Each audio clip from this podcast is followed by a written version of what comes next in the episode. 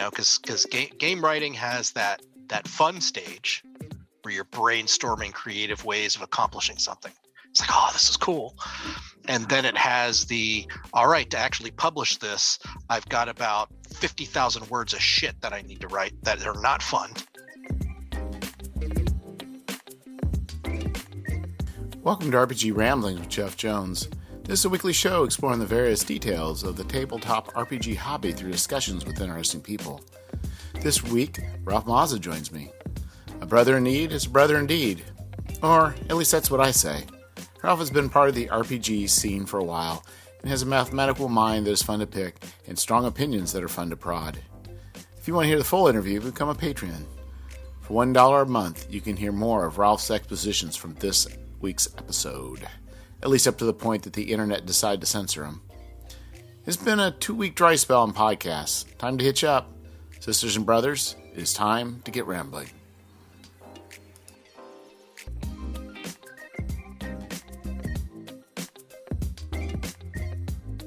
Hello, Ralph. Jeff. We just spent a good number of days going to Gamehole Con. That's a great trip. It was. You know, we've talked science, we've talked politics, we talked game theory, but there's one thing I really wish I would have went a little bit further, pressed a little harder. The question is there a point there's too much cheese on a sandwich?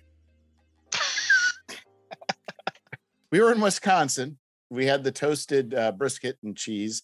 It was more toasted. It was a toasted cheese and brisket, but because they're in Wisconsin, I think they put 3 times the amount of cheese necessary for a toasted cheese. But you thought it was just fine. As a general rule, unless you're choking to death on the cheese, it is not too much cheese. So there's no like, so, you know, assuming that the cheese is tasty, that's a given. So there's nothing about ratios. It's just that cheese by itself is good. Anything you put with cheese is okay too. So there's really no worry about ratio of meat to cheese or cheese to bread or potatoes to cheese. You could make an entire sandwich out of just cheese. That's true. Yeah, I've been there. And what you're saying is the only thing that it's a limiting factor is physics. That's right. Not the cheese. Okay. That's right. You have to actually be able to swallow it without dying. Yeah. So anyway, you've got a history. When I was on the hike just a little bit ago, I was thinking, I think you're the Rumpelstiltskin of game design. Because back in the day of the Forge and days after, you came up with a number of books, you and other people. You've Universalis, was it Blood and Sand? Was that the other one?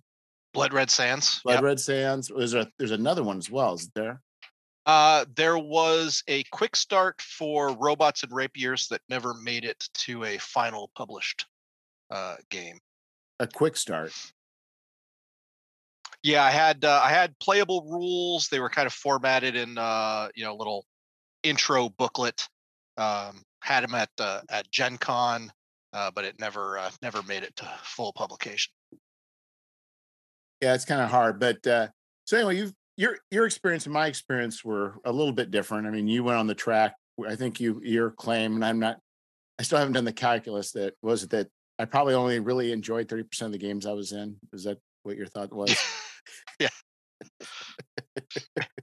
Based on your commentary, your debriefs afterwards, 30% fun and 70% complaining. Yeah.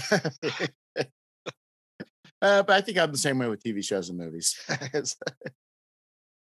Yeah. So, but anyway, what I thought was interesting is one of the games I didn't get to see you playing, but you end up meeting this fellow who was had the whole layout. Was it like the was it Greek Manipoles, or was it? I can't remember what the layout was. Yeah, that was a Persian versus Macedonian battle. Is what that was. So which side were you on? We were the Macedonians, and he took the Persians, being experienced with the system, and it was good. It was a good system. It was kind of a hack slash further development of the Command and Colors system. Some really good ideas to kind of develop that system. And it was a nail biter, and ultimately we won. So that's always the best way to go. So did they use victorious? Did they use cards for that at all? No, he went with some of the variants that were developed for the Game of Thrones version, which had like command tokens and an 8-sided dice, so a little bit different than the original Command and Colors. But I didn't know there was a Game of Thrones version. Yeah, it's actually probably the best of the Command and Colors. In terms of evolution of their rules, they really got it right. So do you get little wooden blocks and little stickers and you got to put them all together? I believe that set actually came with plastic minis. Amazing. The actual I got one of the sets and I tried putting all the stickers and they started to want to come off, and it's just a mess. Yeah, I've done my share of stickering blocks, but yeah. So it's kind of interesting because the fellow had a master's degree. He was a professor at a college, or I think he's retired, isn't he? Yeah, Steve Fratt was his name. He was, I believe, it was Trinity College. He was a professor for a lot of years. Done a lot of interesting things. Reenactor. So yeah, a lot of interesting background that he then puts into his game designs. Yeah, what I thought was interesting, the little bit that I got to listen to him talk, was that I think the idea is, the idea of reenacting, I think, as a means of exploring to try and understand how things really were. Like, I imagine getting beyond just the theoretical level is just like, okay, what really seems to make sense. Yeah, it's an interesting combination of factors, right? Because if your reenactment assumptions are wrong, then you're basically just training yourself on something wrong and reinforcing those incorrect notions. But if you've got sort of your reenactment based on period documents and some solid history, and what you're really trying to do is maybe take some of the written word that made sense to people at the time. Maybe it involved skills or ideas that we just don't have really in the modern world anymore. And you try to do that. What does that actually look like? You'll see that with a lot of 18th century homestead reenactors. How do you actually build a log cabin without modern tools? Right. And what did they mean when they used these kind of terms and phrases that we don't use anymore? So, yeah, it's a really interesting way of digging into history. I've never really thought about using it for getting a better grasp of command control rules in a war game. But it kind of makes sense that if you spent some time actually trying to shout orders to people on a recreated battlefield, that you'd get some insight on what that might actually look like on a real one. Right, we have problems enough even with the communication we do have today, let alone imagine back then. Let alone trying to communicate stuff across many miles too. Yeah, that's actually key to a lot of the tabletop war games. There's a lot of different ways gamers have tried to recreate the friction of command, and some of them are more playable than others. Some of them are more enjoyable than others, but it's all an attempt to realize that you can't actually control everything that you'd like to be able to control. Well, just imagine if you just rolled up random things for your generals. Maybe one of them's like a speech impediment, or it confuses left and right. I mean, this would be a disadvantage. You just put it on everything else, but righty tighty, lefty loosey just leaves them confused. My right or your right?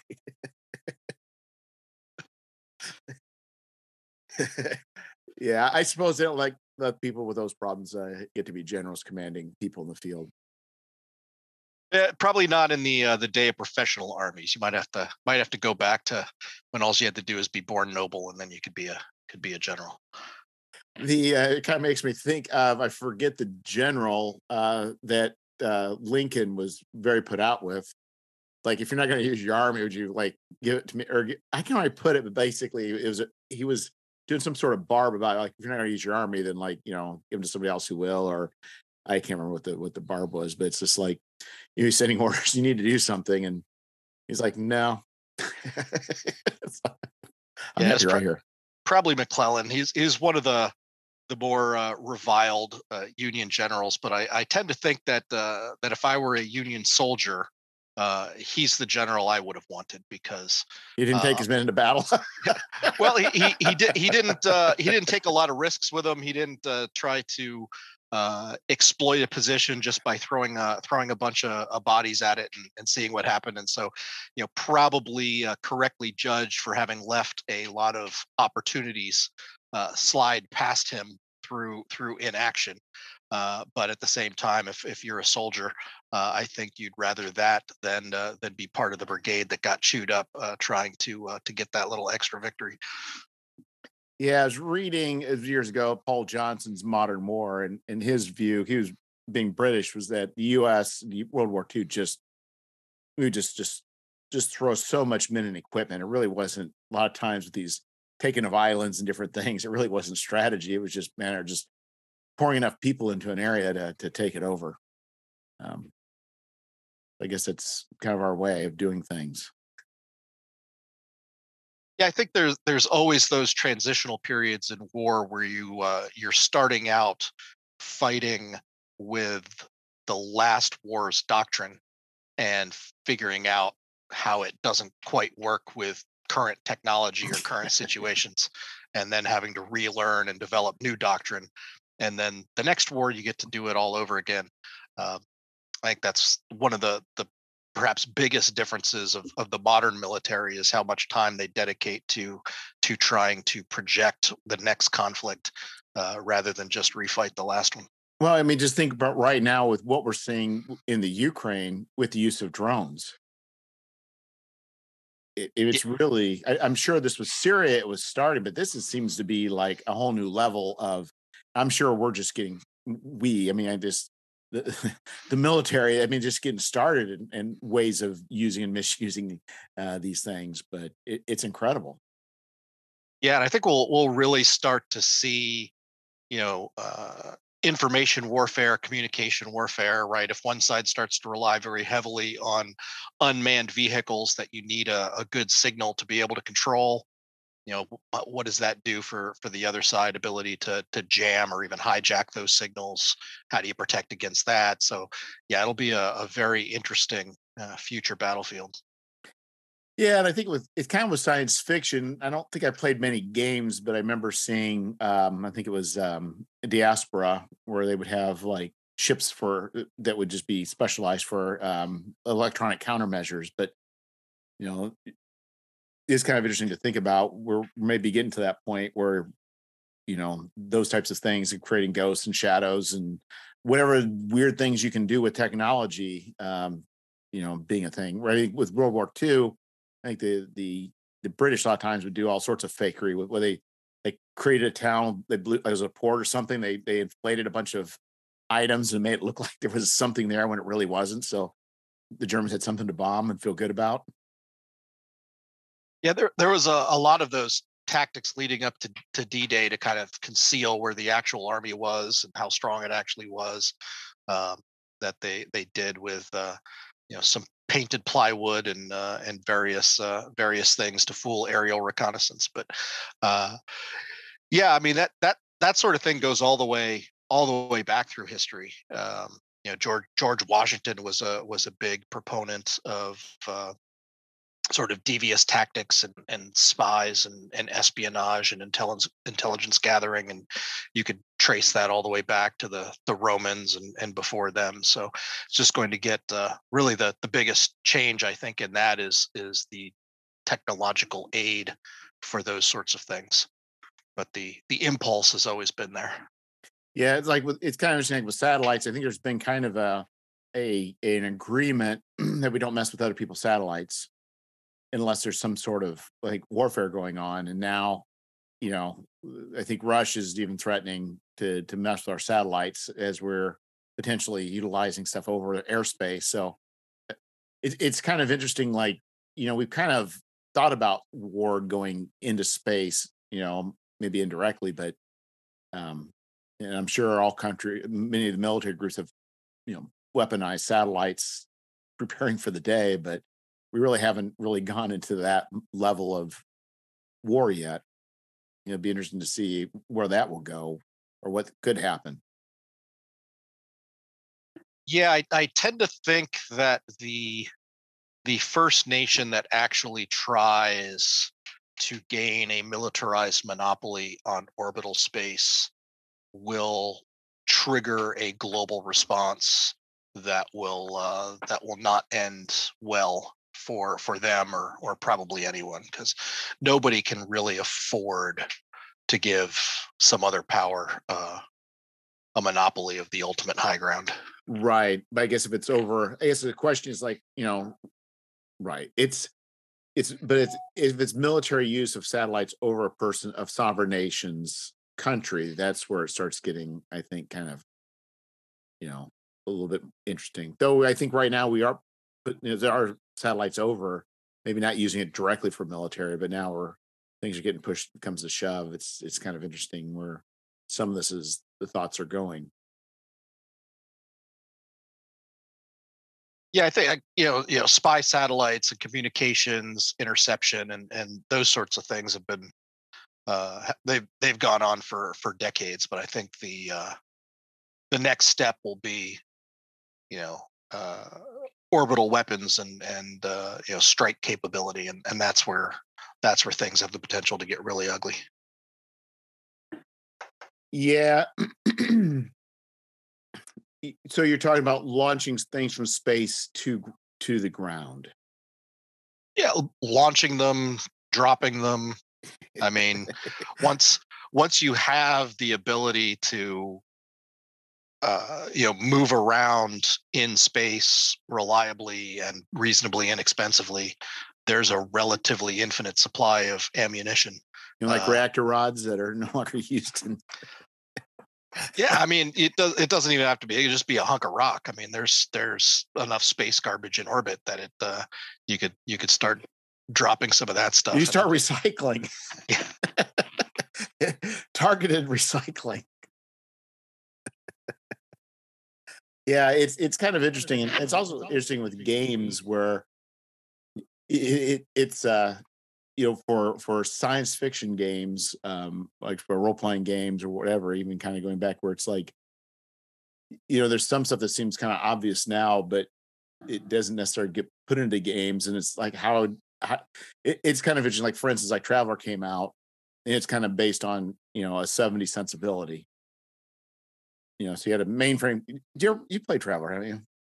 Long time ago. Yeah, so you buy a mainframe. The mainframe can have the whole handle so many programs, and by programs they're of certain size and the better the program, the more room it took up. So you had to it's kind of like the days of I only have so many floppy disks I can only put in. And you know, communications and I mean, we have you know, it has you know, anti-gravity, or not anti-gravity, but it's got artificial gravity for ships. It's got like crazy technology there, but you know, some of the fundamentals, obviously, you know, people missed as far as, you know, like the internet and communications and the reduction of sizes of computing and where it goes.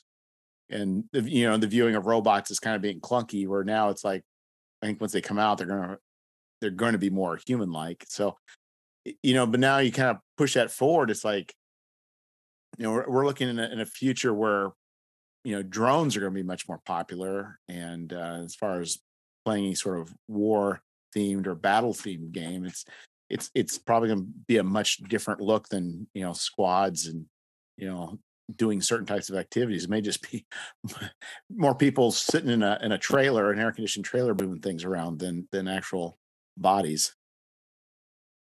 Yeah, it'll look like BattleBots Arena or something. But, I was reading a pretty interesting article about how people making predictions about the future tend to over rely on extrapolating what they know and missing sort of the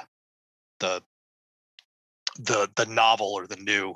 And the one example that stuck with me was there was a work of fiction, but you know what we'd call science fiction, from the late 1800s that was talking about steam revolutionizing travel, and the idea that you get the steam power down on a personal level. And what they came up with, the illustration that was in this book, was essentially a steam-powered horse pulling a carriage. Right, they couldn't quite make the leap to an engine in a vehicle. What they knew was horses pulling carriages, right? So they just made the horse a steam-powered horse. Yeah, I think a lot of what we do today with our science fiction, and even with your Traveler example, is basically the equivalent of coming up with a steam-powered horse. Well, I guess it would be, in a sense, if you're using heat to create steam to turn something. But it is kind of interesting to think about, like a personal power level, it is so, it is, you think of the things that we have today, like a computer. It's like how would you power? I guess it would have to be some sort of large, physical binary. Who is that guy? Babbage. Like some sort of Babbage giant machine. Babbage machine, yeah. Yes. It is hard, and you wonder why people. Because I think that's just it. And people have mentioned, I think with Malcolm Gladwell said that, everything's obvious now. When you look at things, you're like, well, how these people mess up back then and made all these bad decisions. But they're like, when you're in it, it is not obvious. It's only obvious afterwards. Yeah, hindsight's always 20/20. And it's 20/20 because you choose to see it that way. I mean, even afterwards, you rarely actually know. You just assemble the narrative that makes sense to you or supports the angle that you're going for. But you can read all the history books you want, and that's never going to be an accurate reflection of what happened. It's just going to be a recreation of what whoever it was writing the story thought was important or relevant. You're going to throw me into an existential crisis. We don't actually know anything.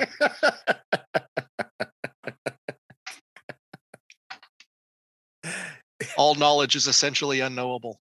Yeah, basically every decision we make is irrational. Everything we do is irrational. We assume it's rational, but it's not. We just find meaning in irrationality. Reverse engineered justifications are what separates us from the animals. Yeah, exactly. Right. But the nice thing about them, they don't have to justify. They don't have the guilt that they have to assuage. They just do it. I don't know. It's kind of crazy. So we did play in a game. We did share one, I think, RPG together. Mazes. Mazes, yes. From Ninth Level Games. From Kobolds Ate My Baby, a game I saw over at Winter War many years, and I never ever played it. I never did either. So are you tempted to, if you saw it going, would you want to play it? Maybe. I mean, I don't know that I'd seek it out. Seems a little on the sillier side for what I normally play. But that's a little too silly. You prefer the more serious, just random people going through dungeons taking stuff. But right. Yeah, I got you. I really get you. It's because I went and I was at Gamehole or at Winter War. I played Chain Mail. Glad I played Chain Mail.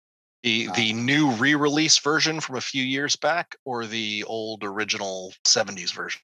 The old original, but again, I think to go all existential. I don't know if I really played the original. I just played what a guy ran that I thought was original, but anymore, I don't know. You after our game with Mazes, I'm questioning everything. And it was definitely a game I was glad I played. It was good to see, you know, like the origins, not true, the, you know, it, I mean, not the origin, but it was definitely one of the factors in the origin and seeing how it worked. But boy, it was, I kind of failed to understand as a war gamer how anybody found it that interesting. There's a lot to be said for the best that was available at the time. Right? I mean, you go back and watch old network television and compare it to a good Netflix show or a good HBO show, and you go, how did we spend so many hours watching, you know, TGIF television from, you know, CBS or whatever it was that had that. I mean, you try and watch some of that stuff now and it's just awful, but it was the best available. So my son was wanting to watch 80s horror movies, so I don't watch horror movies, but I was like, oh, I want to watch Halloween. He starts watching that. I come down, I'm watching, it's like, this is terrible, this is just terrible. I remember it being so good. It's like, no, they're all bad, all those movies are bad. The soundtrack is bad. The music doesn't fit. It's too loud with its wrong things. It's just like, yeah, never go back and revisit your nostalgic loves. It does not matter how much you love the A-Team. It is not worth watching today. Yeah, there was a show I thought about. Somebody said no, it doesn't hold up. I'm like, I'm just leave it alone. Just leave it alone. It's just not worth it. In Ultraman, I think what got me was Ultraman. I remember. I saw commercials for it when I was a kid, and then I finally had a chance to watch it when I was at a Blockbuster, and I got home and I just like, this is just terrible. So yeah, keep it straight. So anyway, but I think that applies to games too. You know, I mean, even in 1978 when we were playing D&D, we knew that it was a hot, broken mess, but it was something that none of us had ever experienced before. It was amazing. It was wondrous. It was terrible, but it was amazing. And so I think that's why anybody who played D&D in the late 70s through, you know, most of the 80s, we all had our notebooks full of house rules or 3-ring binders or our composition, you know, trying to fix. And most of those early subsequent games that came out, you know, whether it was RuneQuest or, you know, whatever other games that you were playing was just somebody's attempt to fix what they thought was wrong with D&D or Tunnels and Trolls or whatever was their, you know, introductory game. And so, I mean, it was always a thing that could be improved on. And so a lot of that, you know, whether you're talking the old hex and counter war games from the 70s. I mean, so many of the war games today are just head and shoulders better than the equivalent if from 1973 or whatever.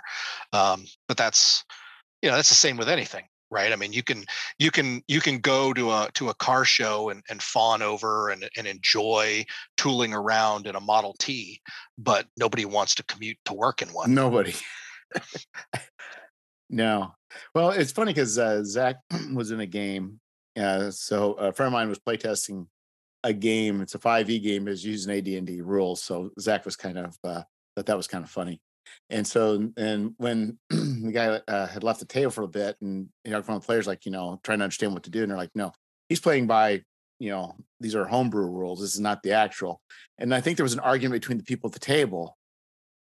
And I told Zach, I said, no, you played the real AD&D. Because real AD&D is really just, it is house rules. Like, that's all it had to be. Nobody's wrong. Everybody's right. That's the way it's supposed to be played. However you play at your table, that's how it's supposed to be played, because it's messed up.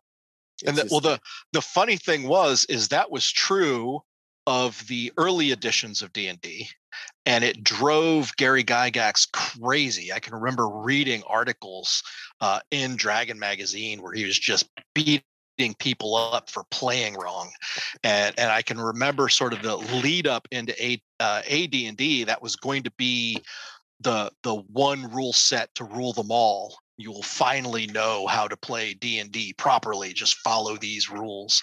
And what came out was such a ridiculous collection of just whatever happened to be in his brain at the time and wound up in the, on the page, that it didn't solve anything. Everybody just went back to picking and choosing what they wanted and jumbling it together. And I can remember when we first encountered AD&D, we didn't even realize it was the start of a whole new game. We, you know, it was like basic, expert, advanced. And so for, you know, however long, probably a couple of years, you know, we were playing a jumbled up combination of all three of those, rule sets, which were not in any way, shape, or form meant to be compatible. No, but you made it work. Yeah, and it worked because you kind of had to do that to make any of it work to begin with. So it wasn't particularly harder to get Beckme rules to play with AD&D rules together than it was to just figure out how to get Beckme rules to work in the first place. Right. It was all an exercise, and there was so little in any of those books, except maybe for maybe the Moldvay edition is the exception, of actual explanations for how to play. Right. There was a lot of this is this, and this modifies that, and this is how you do this procedure. But the actual flow of what a cycle of play is supposed to look like was pretty absent. And so you had to invent all that anyhow. You know, what are you rolling for? When are you rolling? Pretty much everybody I knew, we'd roll a D20 under an attribute, you know, roll under your attribute. I don't know what edition that appeared in, but I don't think it appeared in any of the rule books that we actually had. That was just a thing that seemed sensible to do, so we did it. And so once you do that, and I think that sort of do-it-yourself mindset is why that part of the hobby even today still has such a big do-it-yourself mindset, because it started out as a necessity. But it was a necessity that was fun, so people just kept doing it. Yeah, it kind of made me think of somebody posted on Twitter. It was like basically like, you know, if you decide to make changes to the game without having first played the game, you know, like you're doing it wrong. You've never played the game, and some guy kind of from his remark. But I thought it's kind of interesting. And I kind of agree in some ways. You should probably play it first before you start modifying it, but. But I know I can't leave well enough alone. But I think that's what makes it fun. I mean, there's a variety of people. It's like, it just begs to be changed. It just begs to try things out. It's just begs to say, let's take stuff from one rule set and throw in another and see what happens and see what breaks. Yeah, I think that's why people are still playing pen and paper role-playing games, even though computer RPGs have been around for so long, and now the graphics are amazing and you can do all kinds of things, except change the stuff, right? Yes. If you're not a skilled modder, you're not going to be you know, creating new quests for your favorite computer RPG the way you can for your favorite tabletop RPG. No, and I think the thing is, it seems to me, because I don't play for a long time, it's like, it seemed like for the longest time, you either had games that had walls, but everything in the walls was fairly interesting, or you had stuff that didn't have walls, and it was very boring, and you're just wandering around trying to find stuff to do. I'm sure it's much better now. I haven't really played for 20 years, but I just remember for a while there, it's like, it's an open world, but man, being on a horse and just clomping along for 12 minutes to get to another town, I find no joy in that. Yeah, well, that's true of pen and paper RPGs though, right? I mean, you can do a sandbox campaign and take the sandbox so seriously that as players you're left wandering around not really knowing what to do, because the DM didn't put a flashing question mark or flashing explanation point above his NPCs to know there's somebody that you need to go talk to for, you know, some plot hook. So yeah, it's And then there are other times where you get fed every little detail and you're basically just in an interactive novel. Yes.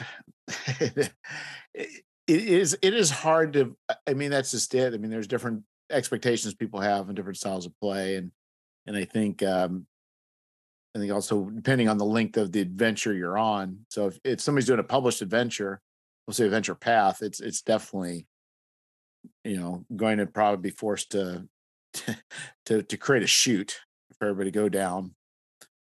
But also, I think if things are too open, sometimes people have problems having their characters find meaning in what they're doing. Yeah, I think the tendency to think about role-playing as if you're playing characters from your favorite fantasy novel, right? I mean, whatever, going all the way back to Appendix N, right? There's all these stories that you read and you loved, and now you get to play them in the game, except that's not actually how the game works, because the stories, things happen that way because there's an author. Right. In the role-playing game, there's not supposed to be an author, but some people take that role a little too far, and you wind up essentially just jumping through hoops in someone's wannabe novel. I've been pretty fortunate. I have not been through that, but I've known people who have. It's like, and I think that's definitely a hard thing, you know, for adventure design, and that's definitely a tricky thing. But you're right; some people, I guess it's probably akin to writing a video game, but you've scripted everything. So like the game is actually you watching these things unfold. You don't really do it. I guess probably not too much. Unlike, I guess it would be different than Dragon's Lair. You'll have a few choices. Remember Dragon's Lair? Oh yeah. Burned quite a few quarters, and I never made it to the end. I didn't burn that many because I was just not that good. So I just I just learned early on I was better off spending my quarters elsewhere. But it's kind of what we were talking about at Gamehole is it really boils down to situation, and there's so many adventure products and dungeon products and encounter products that are out there these days. I mean, we saw three different titles in the dealer hall alone purporting to be, you know, the Book of Encounters or the Book of Dungeons or whatever. And what a lot of those products completely miss is, you know, setting information. That's nice. NPC information. That's nice. You know, weapons and magic items and spells. And that's nice. But what you really need to run the game are situations, right? And if you have, you know, loaded situations, right, you kind of wind them up, and then the players go in and interact with them. That's how you get an adventure that's not scripted. That's how you get an adventure that's not on rails. You just have a situation that is going to evolve in a certain way, and then the players go in and start throwing monkey wrenches and things and take it in their own directions. But so that's what I think the big, I don't know if it's a gap or a need, or that's if I were going to buy a product, I don't need to buy a book full of maps or little stocked mini dungeons that says, you know, there's 3 kobolds in this room, right, and a gray ooze in that room. You know, give me the situations, because if you have good situations, you could drop those into any game. You could drop them into any genre, right? There's no significant difference between a party of D&D adventurers and a party of Traveler adventurers.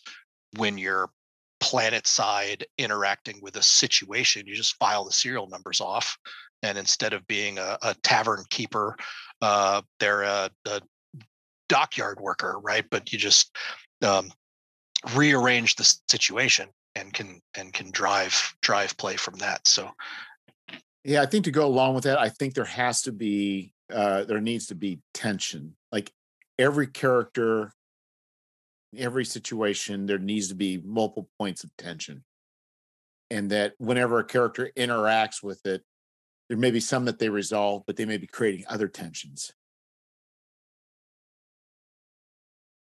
Yeah, it really does. I mean, having a sword and a stone and a bunch of people trying to pull it out is a situation, but unless there's something that's going to happen and certain people that want it to happen one way and certain people that don't want it to happen that way and consequences to how it actually happens, then it's just a boring situation. And you think of like town, like Lord of the Rings, it's like, you know, like the Shire, that's a boring place. You know, a lot of those places themselves they're neat to watch or read about, but to actually go in and interact, it's like there's nothing there. But when there's, like Mos Eisley is much more interesting because there's just a bunch of scoundrels, a lot of things happening. You got to watch your back because you just don't know what's going to happen. You got the Empire, who's there to create complications for your characters because you're probably not operating, according to the law. You may have some, hut people involved too that are, involving people maybe your characters care about or NPCs, and all the NPCs have their own little things going on that, that should be a prime opportunity that once a player starts interacting, those springs start unwinding and releasing. Yeah, I see where you're going. I don't know if I entirely agree with that. It might be an interesting contest for the comments, right? Take a situation that would exist in Mos Eisley, file the serial numbers off, put it in the Shire. Oh yeah, that'd be fine with that. I think you could totally do that. No, you could. I mean the Shire as it is. You know what I mean? Like there's no, the tension really is Bilbo. Everybody thinks Bilbo is just he's lost his mind. That's the only really tension. You know what I mean? There's no, you don't really see the conflict, and it's not intended for that. But I'm just saying but the Shire could be interesting, and it could be very interesting if the stakes were, if it was a game about social positioning and whatever in the Shire, that could be interesting. But I'm just saying, in of itself, the Shire is not interesting, I don't think. Well, it existed to create the baseline, that's what was at stake. Right. This is normal life. This is the common people, and it's a contrast what was going to happen later on. I mean, right. It served a book for the purpose of the book. It served its purpose. I'm just saying. But for a game, just throw people in the Shire. It's like, there's a guy's kind of writing some stuff, and I'm like, these locations are nice, but what does that really mean to the characters? It's just like you put people in there. It's like just people being put into an area. And it's maybe the trees are cool, or maybe the people are kind of neat, but there's no tension. Like there's something that should be coming in with it's like with a Western, so it's like a Western. Guy comes into town, there's tension. There's situations that are building up, and, interesting situations could be in multiple directions, not just one, but, that's to me, I guess, what makes it fun is just not fun, but it drives interest when things start happening because of people making choices. Because you pick a side, you're creating something's going to happen. Yeah, that's the whole deal with having a charge situation. It's really just the relationship between people and how that relationship changes based on decisions that get made. And unless you're just doing a raw dungeon crawl to rack up experience points and gather gold pieces, that kind of situation is what you need to make a game interesting. Yeah, because I think the games are right. So the games, it seems like most games are you play through an adventure and you get stuff, and then you play another adventure and you get stuff. But it seems like, to me, it's like with one of the problems with Star Wars, as far as kind of the implication is you're traveling all over the galaxy. So you can leave consequences behind pretty easily. And even with playing adventures, a lot of times you're going to, play one adventure for like first to second level, then you're going to play a different adventure. It's going to be in a different town. And there seems to not be a good way of making those choices that players make count, or make the reward in a way that's more narratively rewarding. Like, the townspeople being grateful and maybe, you know, seeing the narrative benefits to their actions too, not just the consequences, the negative consequences. Yeah, that all comes down to adventure design, and I think it probably, you could trace it all the way back to the idea that the early adventures were designed for, you know, convention play. Oh yeah. And even developed into, you know, kind of tournament play where you'd have different parties going through the same dungeon and who did best. And so you there's a certain artificiality about published adventures that I think is largely an artifact of their origin and what most people use them for.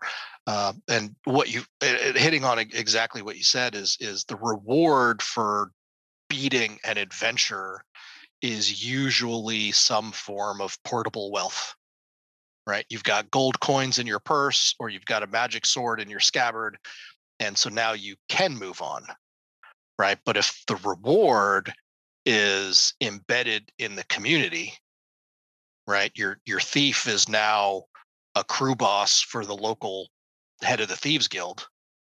They can't just, right? Your cleric has achieved name level and now they're the bishop of the cathedral, right? Your fighter is now the guy, the armsman who's training the prince's son in the art of war, right? Those are the kind of rewards that real people, if D&D land was a real place, would consider rewards. But most of the time what you get is, here's 10,000 gold and a magic sword. But it'd be interesting, you know, it could be that, you know, the designers, a lot of those people early on, maybe that was their home games. The modules were just something to do at conventions, but we got those modules and we just treated them like, this is the way we're supposed to play. So I wonder if just there was a whole series of unintended consequences that led to this. Oh yeah, I mean, Pendragon suffered from that enormously, in that most of the published adventures actually violated the rules of the game, and taught a whole bunch of Pendragon players to play the game wrong, because the adventures would be full of things like, make a roll for this, make a roll for that, check on this, right? Because that's kind of how you write adventures, right? You gotta give them something to do. When the players do this, roll for that. And when you read the actual rules to Pendragon, that's not how those systems were meant to work. But a lot of people were taught to use them that way because that's how the adventures used them. The adventures. But you're saying published adventures were doing this? Mm-hmm.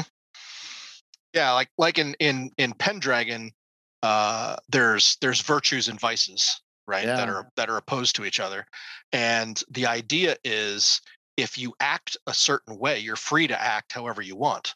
If you act in a way that reinforces one of those virtues or vices, you get a check, and then you check to see whether that number goes up or down during the winter.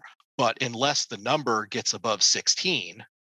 You still have 100% control, right? If you have a 15 in a vice, you never have to roll against that vice to see if you've succumbed to it. It's 100% player choice. You could choose to roll if you just wanted to, you know, see what happens for yourself randomly, but the game master can't make you roll. Once you get to a 16. Then you're actually earning glory because you're renowned for that trait. You know, people, you're famous for being proud, or you're famous for being chaste, or you're famous for being whatever. So you're earning glory for it. And now the game master can force you to roll. But the published adventures were just saying, you know, things like, oh, you had a long night on watch, roll energetic to see if you wake up in time. It's like, no, that's not what that is. It's, did you get up? Yes, then you check. You put a check mark. You don't check it as in make a roll. You check the box to see if you've leveled up your energetic. So yeah, the published adventures taught a whole generation of people to play Pendragon wrong. That's I think D&D adventures pretty much, you know, maybe not as dramatically mechanically wrong, but yeah, probably procedurally wrong in terms of what was what was the point of play? Yeah, and from what I've heard, it sounds like, you know, they played in long campaigns, and, you know, and I think, but we didn't. Did you play? Did you have long campaigns when you were playing D&D back in the day? Yeah, well, because I couldn't afford to buy any published adventures, so the only published adventure I had was the Isle of Dread that came with the that came with whatever box set that was, the expert set, I think. And then later, I think I picked up the Giants and we ran through the Giants. And then, you know, a friend of mine had White Plume Mountain, so I think we raided White Plume Mountain like 15 times because that's all we had. But other than that, we made up our own. So yeah, I wound up having our own.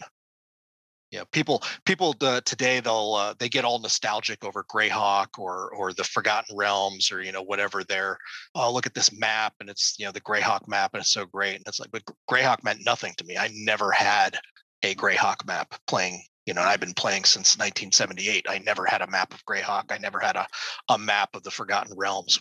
We just made our own maps.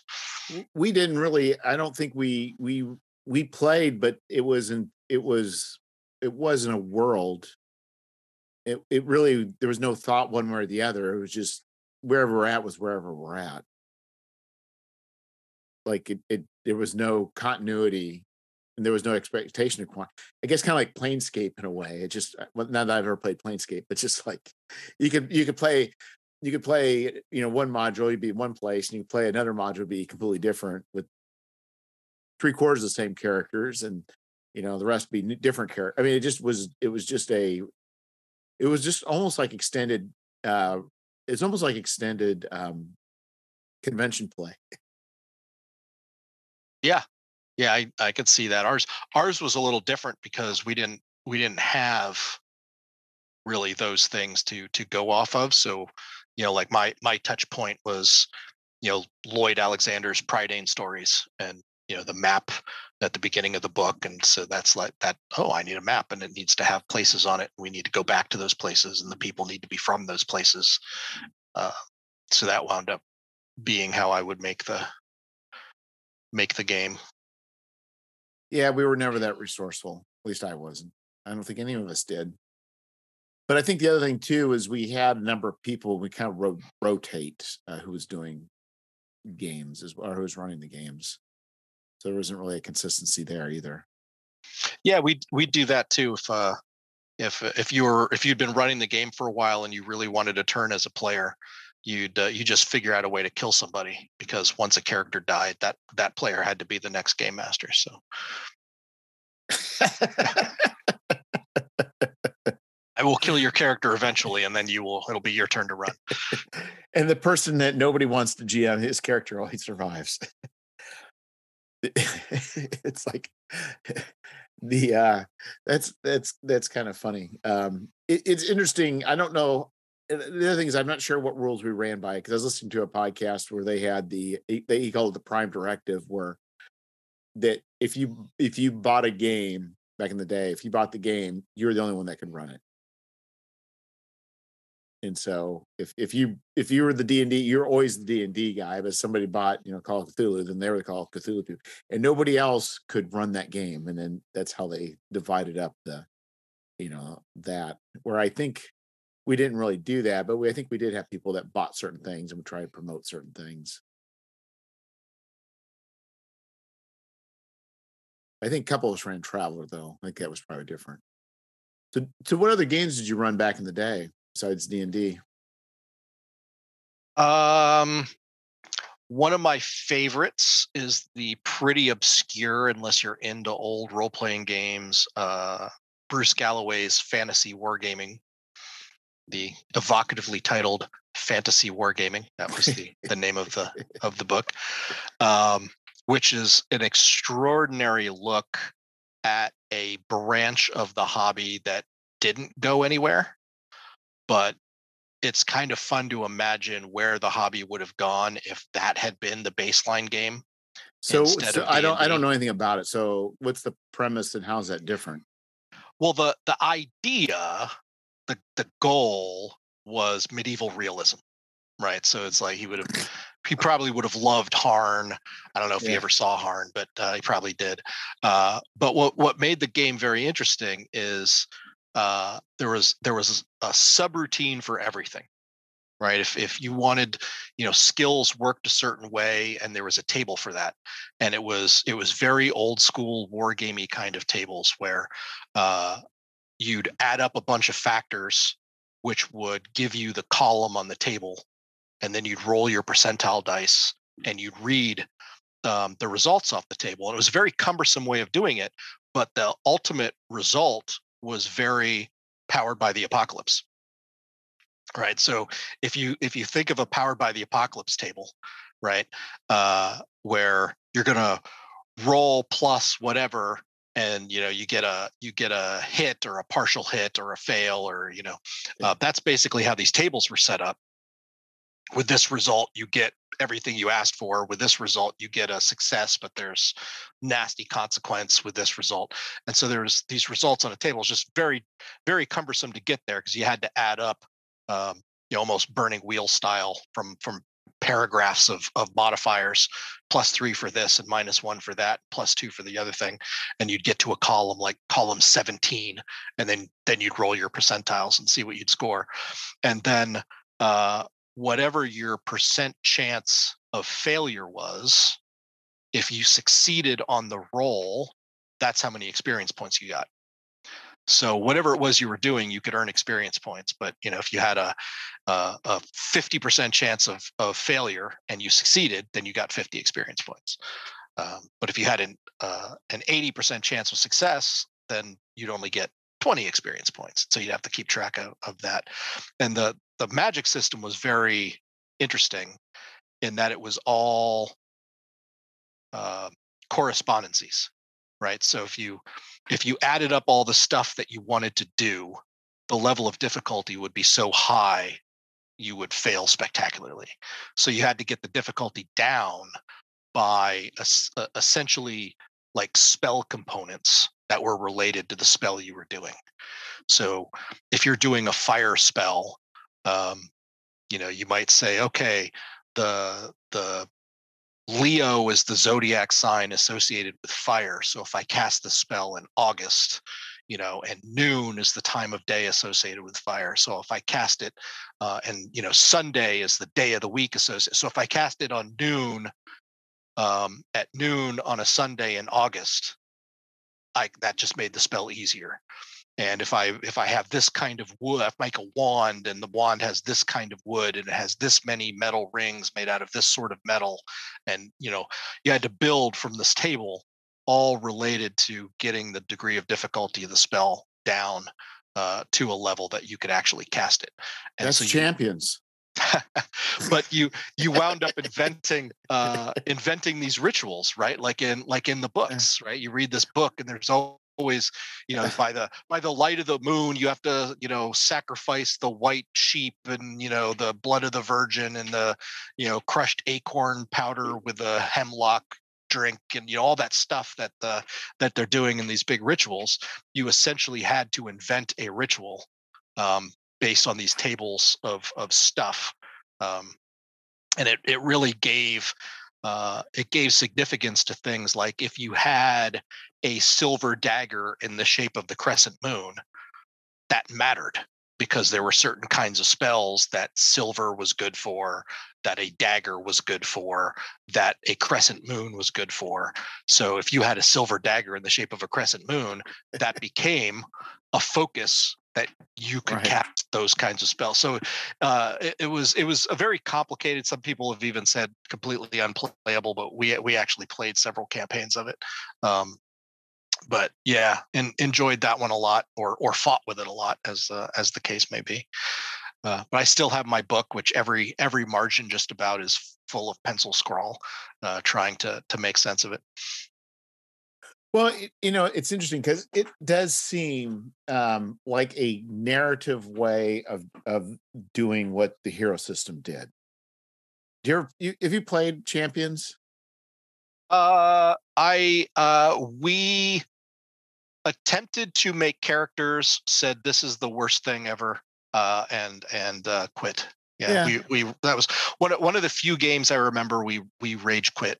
We rage quit Champions and played. We went and played Heroes Unlimited and Villains and Vigilantes instead. Out of spite, and you didn't like either one of them, but you just said, "Yeah." They were both pretty messy games, but they were better than playing trying to figure out Champions. But it's a similar thing. It's like you want to do all these things, but you can't necessarily do all those things. So you say, you know, it's limited so many times a day, or it's, you know, whatever. It's very similar, except I think what you're talking about was more systematized. And it was, if you're talking about, like, if there's things that's consistent through it, like if the list is always like of these things, it's always the same, like it's the same list of you're choosing from, then it makes it more, I can see where it makes it more flavorful and interesting. And then there's like the dagger bit. It's like you hear hear news about that silver dagger over that's the shape of the crescent moon. If that's, there's only 6 of them in the world, and if you get that, it's going to make casting a whole lot easier. Your Magic user is going to make a push to the party, like, we must have this. Yeah, and what was particularly great about it is you wound up having not so much Schools Magic, but by default you kind of had Schools of Magic, because what you had in terms of what your wand was made out of, or what material components because you had to track your actual material components, right? If you're going to use a feather, you had to have a feather. So whatever you had on you, because the spells were all freeform, you could literally cast any spell you could imagine at any time, but you were limited by what your wizard actually had, which of those spells you had an actual chance of success to cast. And so you become specialized. Like, I'm really good at fire magic because all my stuff gives bonus to fire magic, but I can't do crap with illusions because I don't have any of that stuff. But I think the thing is, what you're pointing out is how the components can be interesting. And I think the components could have been interesting, narratively interesting in AD&D and later, but nobody wanted to deal with it. Yeah, there was no particular, there's no system for how to use it. There was no, there was lists of them, and some of them had prices on the thing where you could buy them, but there was no particular motivation to use any of it. And so mostly it was overhead. It was unrewarding overhead, much like weapon speeds, or weapon modifiers versus different armor types. You know, they find very, very few people who played AD&D and used all of those different things that were in the book.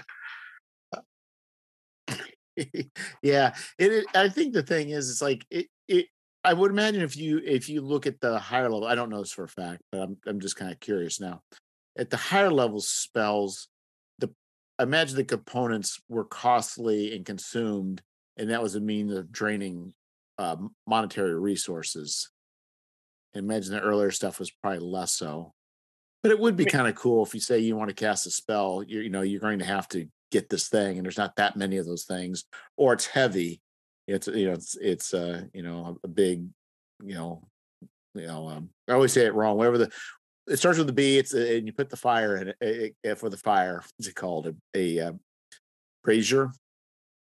Oh yeah. I mean, it could have been used that way, right? I mean, you could certainly make interesting adventures around questing for spell components, but it just wasn't. There wasn't anything fun about it, right? There wasn't any. I mean, the only support you got was shopping lists. Right. I mean, if you have theoretically, if the component was like the hair from the mane of a unicorn, you could build an adventure to go find a unicorn around it. But there was no joyful reward for engaging in the rules. So my feeling with rules is if there's nothing enjoyable about the overhead, then it's just overhead. Right, because you could say the normal spells are done this way, but there are ritual spells, and it will require an 80-pound, razor to be able to do, and you have to have this sort of incense. But when you do it, it'll affect a square mile, and be like, yeah, yeah, and that kind of stuff happened like in Fantasy Wargaming. But the one of the reasons it worked is because Fantasy Wargaming was about different stuff, right? Dungeons and Dragons was about going down into a dungeon or out into the wilderness, right? You were adventuring, you were traveling, and you're going from place to place, you're going into places. So all the stuff you had to carry with you. The Fantasy Wargaming, the way it encouraged play, because as you leveled up, you actually leveled up in society, is having the ability, spending, waiting 8 months to the exact right time of year to cast a spell that would affect 20 square miles was actually a thing that made sense to do in that game. Whereas I don't remember ever playing a game of D&D where that would have made sense to do. The problem is, though, it puts a humongous load on the GM. You're like, okay. Oh, yeah, it did. What month is it?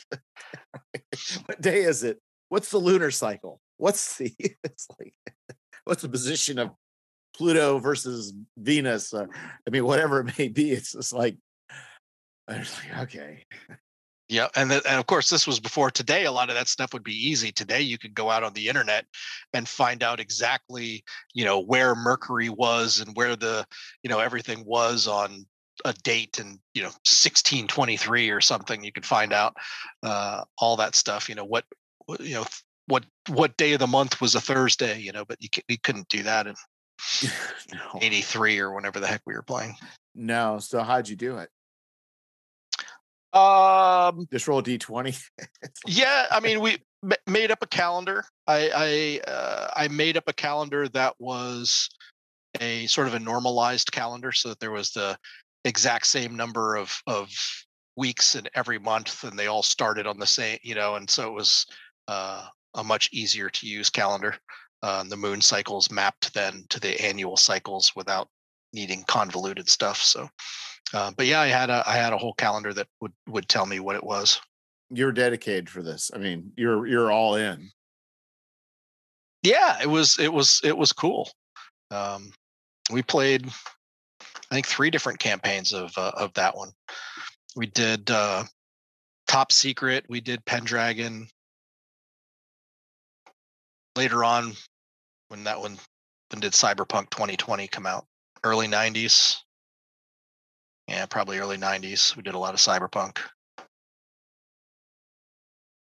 Yeah, and I think we've talked, we have talked before, but I think what I find amazing is, and there's times past where you've named a number of games that you've played, and I would have thought there would have been, because I played a bunch of games, we played a lot of different games, but there's not that much overlap between us. Even back then, there were too many games to actually play. Today, yeah, it's like, as a show, there was a lot of games back then. Because I start thinking, even with conventions and such, of things I've played. It's astounding what's out there and what we've not played. It's just if you just take even just I don't say legit, but even like just I don't even say major, but there are just. You talk about the bigger publishers and how much stuff's out there that I've never even had a chance to play. It's pretty astounding. Do you ever play Tune? Yep. Yeah, we did play Tune. Did you make it work? Because we didn't make it work. I don't think we understood how to make it work. We played a number of different times, but they were always like one-offs. Like this is the time we're playing and we're doing kind of the Roadrunner thing, or this is the time we're playing and we're doing kind of the wacky racist thing. So how old were you when you played this? Man, I don't know. I'd have to go check to see when it came out, because it would have been like whenever my edition was new. That's when it was. Because I'll tell you, I don't think we just understood how to make it work. I don't know if I might be able to now. I might be old enough now that I can understand how to make a cartoon game work. Yeah, we just played it like a cartoon, right? I mean, if Bugs Bunny would do it, that's right. Yeah, it is astounding of all those things that were out and all those things that are available, I don't think I've ever played second edition D&D. Yeah, I've played it. It was not one of the ones. I played a ton of AD&D and kind of skipped over mostly. I think there were a couple of the D&D splat books that we wound up getting and more or less just playing in the version of AD&D that we were already playing in. But yeah, not so much. I never ran second edition. I think I played in a couple, but I never ran second. I played a little bit of third edition. I'm not a fan, but I did get to play some Castle and Crusades, which is apparently a cleanup of 3.0. It's supposed to be pretty good. But I just go back, and then like I mentioned, it's just that Magic users are just so broken. Yeah, I was pretty excited when 3.0 came out, because a lot of the things that they did in 3.0 were things that we had already done in our AD&D house rules.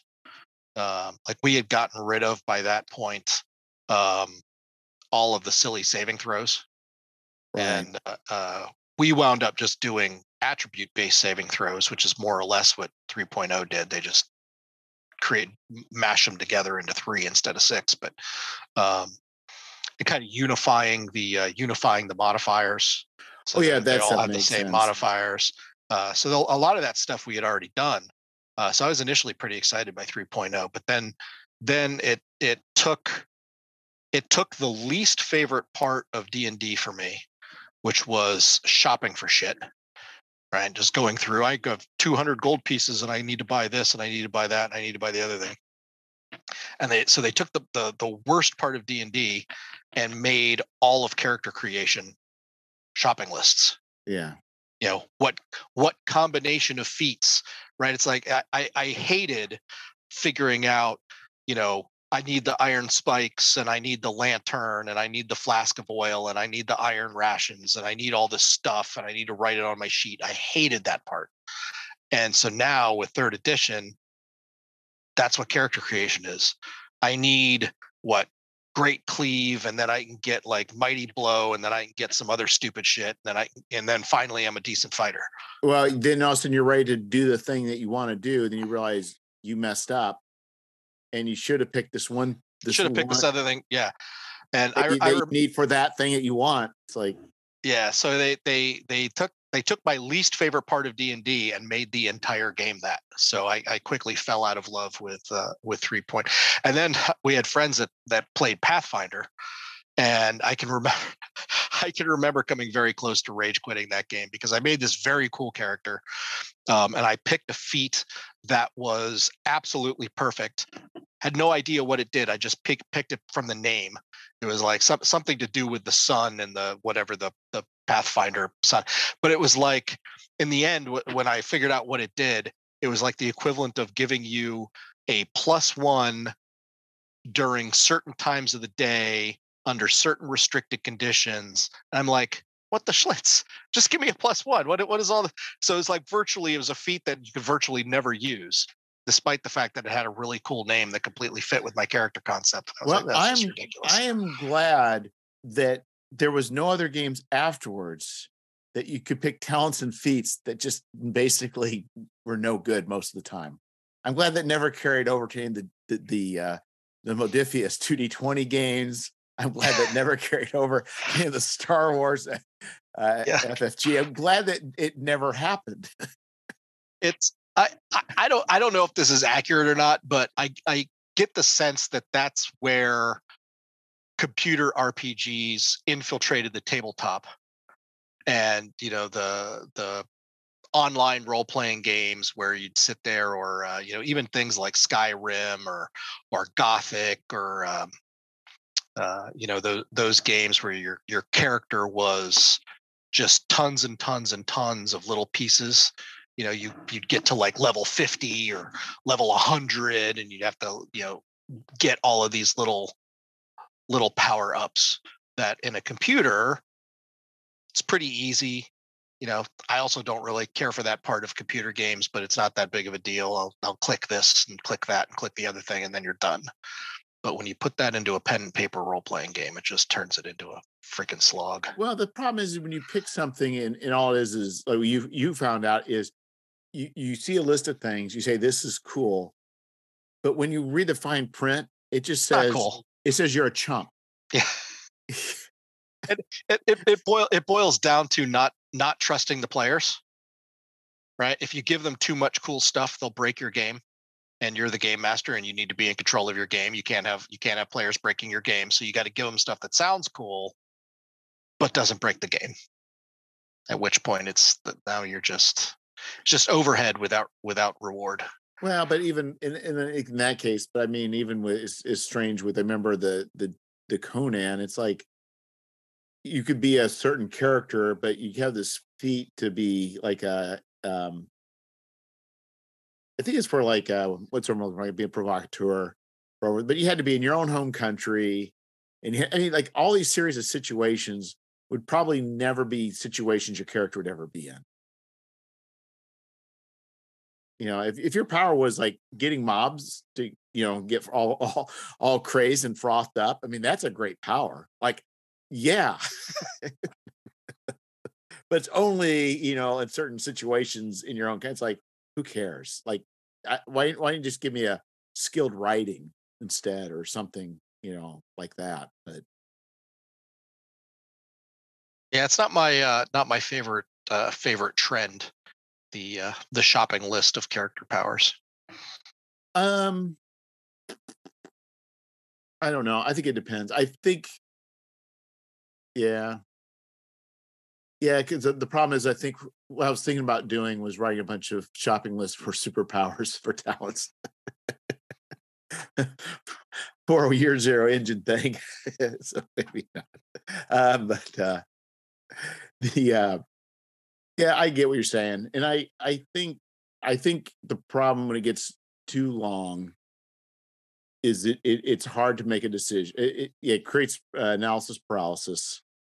And then sometimes it's like, then there's so little variation between them. Like, is there that much meaning between a lot of them? Like, could you just not simplify it?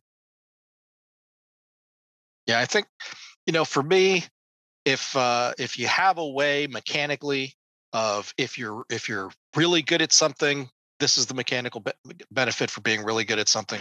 If you're really bad at something, this is the mechanical penalty for being really bad at something. And then all your character sheet needs to be is essentially a list of things you're really good and really bad at. You don't need a paragraph of rules for how being good with attacking multiple people with a two-handed weapon, and it works like this, and there's an entire paragraph. All you need to know is I'm really good at attacking multiple people with a two-handed weapon. And in this game, really good means when I roll, I get this bonus. And then if that's the situation, and it's a situation I'm really good at, I get the bonus. Yeah, I think, right, what you could do. So I guess let's put it this way. So let's say, for instance, attacking multiple people. Which is basically, I think what Fate did is if you're fighting, I think, a mook, any damage you do past the first one just applies to the second. I may be mixing up my games. But you could also say somebody's really good at it. You already have the rules in how if you do really good against one, you'll go against another. They could get a bonus against mooks or like a D6 or adding to that. Or are you saying even that's more than what you really want? You just really want to know a character's good at a thing, and they just either get a little bit better at the thing they're good at, or then just leave it at that. Yeah, I mean, what you were describing is taking a rule that already exists in the game. You know, if the way it works in your game is these types of opponents have very few hit points, and you get to take your damage and spread them over however many characters until you run out of damage to spread. If that's the way the rule ordinarily works, then if I'm particularly good at that thing, then I'm particularly good at doing that So I that's what a fighter does. Maybe that's the rule. Fighter is anything that he does for damage. If he exceeds the hit points of one opponent, gets transmitted automatically. So there's not a, but that just comes with being a fighter. So you're saying you'd rather have something like that rather than somebody picking a feat for that? Yeah, I mean, a feat in and of itself, right? I mean, if you go back to AD&D, you know, you could define all of the advantages that a ranger had as a collection of feats, or you could define, you know, the fact that elves got +1 to hit with swords and bows and had infravision. You could define those as feats. It's not so much the existence of a little nugget of rules, call it whatever you want. It's the fact that now the entire game is driven by having a shopping list of those that you have to optimize. That's the part I'm not interested in doing.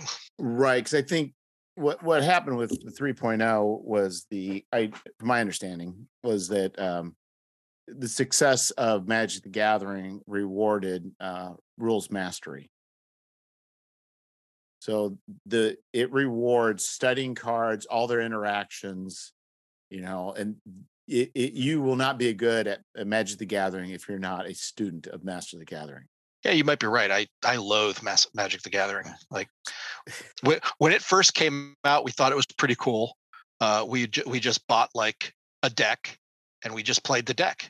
That was it. We didn't even know until I went to whatever the last Gen Con in Milwaukee was. I think was the first time I encountered Magic players playing single color decks. Like, I didn't even know that was legal.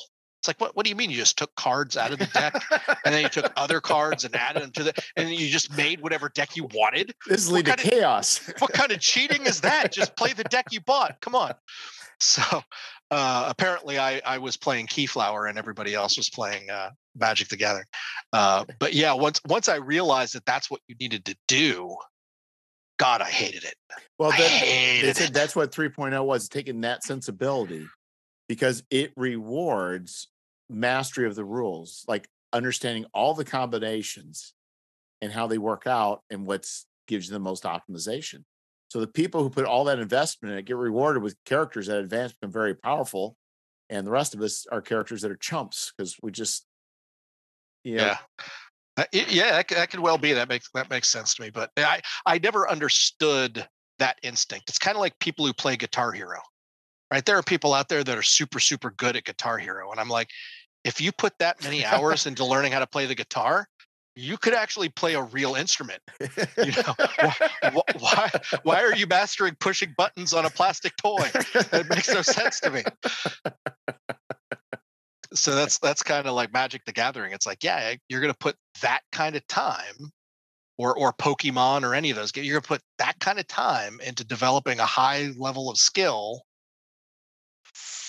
Or, you know, if I'm going to spend time developing a skill, I at least want that skill to be transferable, right? It's like, I'm not going to spend like 100 hours mastering a card game that gives me the ability to play that card game. That doesn't seem like a good use of time to me. Well, but unless you go to tournaments and win money, then it is. But short of that, I agree. Guitar Hero is not probably making anybody any money. Who knows? Esports is weird. Maybe there's competitive Dance Dance Revolution out there or something. Yeah, right. We've reached the age. I kind of shake my head. I'm glad it's out there. I'm not in any way disparaging, the fact that there's esports, but I still have a hard time understanding it. I don't know why I shouldn't have any more. I don't know why I should have the same hard time understanding regular sports. And now I think about it, I guess I do too. I could never understand. Why are we all standing around cheering for these people running around throwing balls around? I don't get it. So, but other people do, and I'm glad. But Well, Ralph, I think we're hitting the time-space continuum. I think it's been an hour and a half. Yeah, kind of roamed all over there. So it did. Well, it's RPG good rambling. Conversation. There you go. Exactly. Yeah. But anyway, thanks for coming on, Ralph. Yeah, a friend in need is a friend indeed. Yeah, whenever you're desperate for someone, you know, you just call on as a guest. Oh, just to backtrack, you said the last year that Gen Con was in Milwaukee. I hear that phrase come up. I heard it come up a number of times, or when Gen Con was in Milwaukee. I don't know what it would be, but I think there needs to be like a TV series. About these geeks, and maybe kind of like Dairy Girls, but it takes place whatever during a time period that when Gen Con was in Milwaukee. Yes, exactly. Yeah, but do you have any idea how they would have to get every detail perfect? Oh. Or the fan rage would be overwhelming. Well, it wouldn't have to be in Gen Con. It's just kind of like the Wonder Years. It's just that it's that time period. And I don't even know what time period that is, because I never went to Gen Con, so when it was in Milwaukee. So I can't say that. I'm an outsider. I feel Brett. I too can't say yeah. So anyway, thanks again, Ralph. All right. On again. We'll see you.